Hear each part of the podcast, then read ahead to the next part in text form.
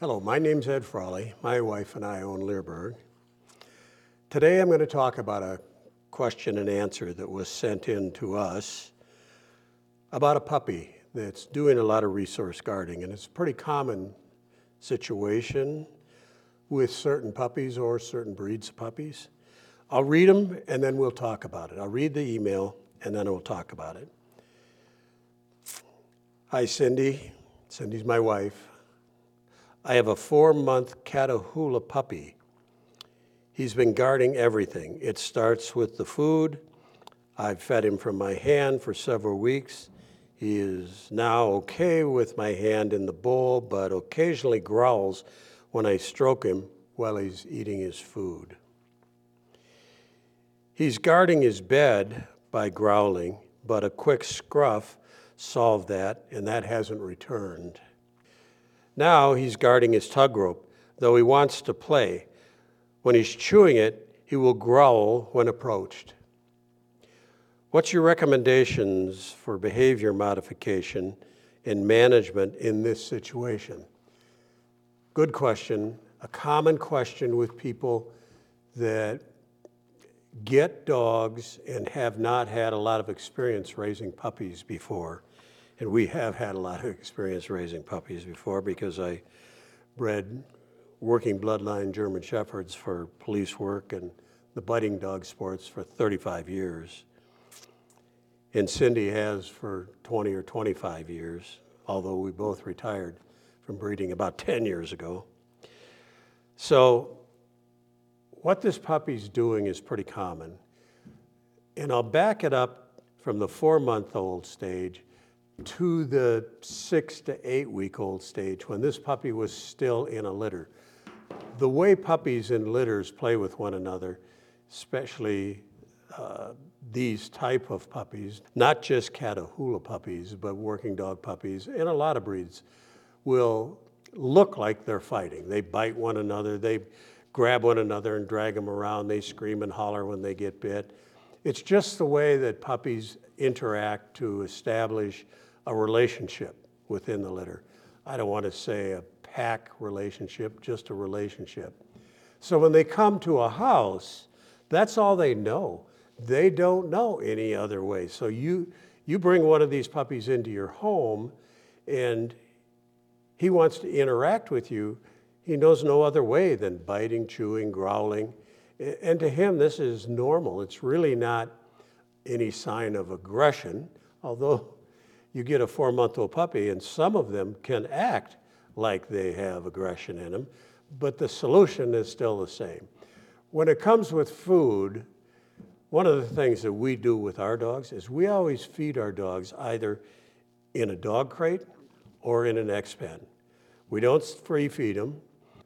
We don't, when we do feed them in a crate or in a dog pen, we don't reach in and put our hands in the food bowl. We don't try and take the food bowl away. That's completely uncalled for. It's a great way to wreck your relationship with your dog. It's an old wives' tale and a stupid old wives' tale to think that you should be able to take your puppy's or your dog's food bowl away from them once you've given it to them. That just wrecks your relationship with the dog. So what we do is we put the food bowl in there and we leave it for 15 minutes if the dog hasn't eaten, we open up the crate, we call the dog out. When the dog comes out, we either, it either comes out for a high value food reward, a little piece of steak, cheese, uh, or a high value toy. We close the door, take the puppy away. After the puppy's gone, we'll go take the food bowl out and put it away. Depending upon what you feed, and we feed a all natural diet, kind of looks like hamburger, quite frankly. We'll put it in the fridge, and that's what they'll get for their nightly food. We feed our puppies twice a day. Some of the, some of the younger puppies uh, that are lightweight puppies, we're just currently raising a, a Chihuahua puppy.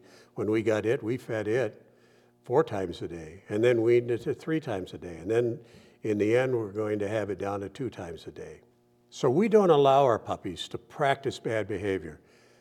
The more you allow it, the worse it's going to get, the more ingrained it's going to get. So that's why we'll keep a leash on the puppy if we think we have a problem with the puppy. We don't just take something away from our dog, we we'll trade them for something of higher value. We try and keep high value food rewards or toys in our pocket, or we'll keep a bowl next to the dog crate of high value treats, be it uh, little pieces of cheese that we'll put in there at the beginning of the day. It can be some of this de- these dehydrated food treats. Our dogs love them. And we'll trade the puppy for something that we think that it's going to be a little growly over. We try and think two steps ahead of what's going to happen. So rather than wait until the puppy's growling, we then would take a piece of food and lure him away. No, why not just lure him away right out the beginning and show the dog that we're fair with him? We try and teach them that we're not going to be unfair with him. That's how you build a relationship to work with with any dog. So we manage our puppy 100% of the time when they're young. We don't bring a dog or a puppy, we don't bring a puppy into our house and let him run around free range. We keep a leash on our puppy 100% of the time. It can be tethered to us, to our belt, and when we sit down, it can, be, it can lay next to us. If it's a problem laying next to us, we'll take the puppy and put it in an X pen. We'll take the puppy and put it in a dog crate. And by controlling the dog 100% of the time, they learn what our rules are to live with us. They're not living with a litter anymore, they're living with us. And by doing this, by managing them 100% of the time, and this isn't going to happen in a week or two. we, we can, we, our, our Chihuahua puppy is now eight months old. It's never been off leash in our house. We have him in a neck, we have her in an X pen. And the truth is, I probably need to do a little video like like this on how we manage the X pens in our house because we have five of them in our house. And they're set up for different pers- purposes.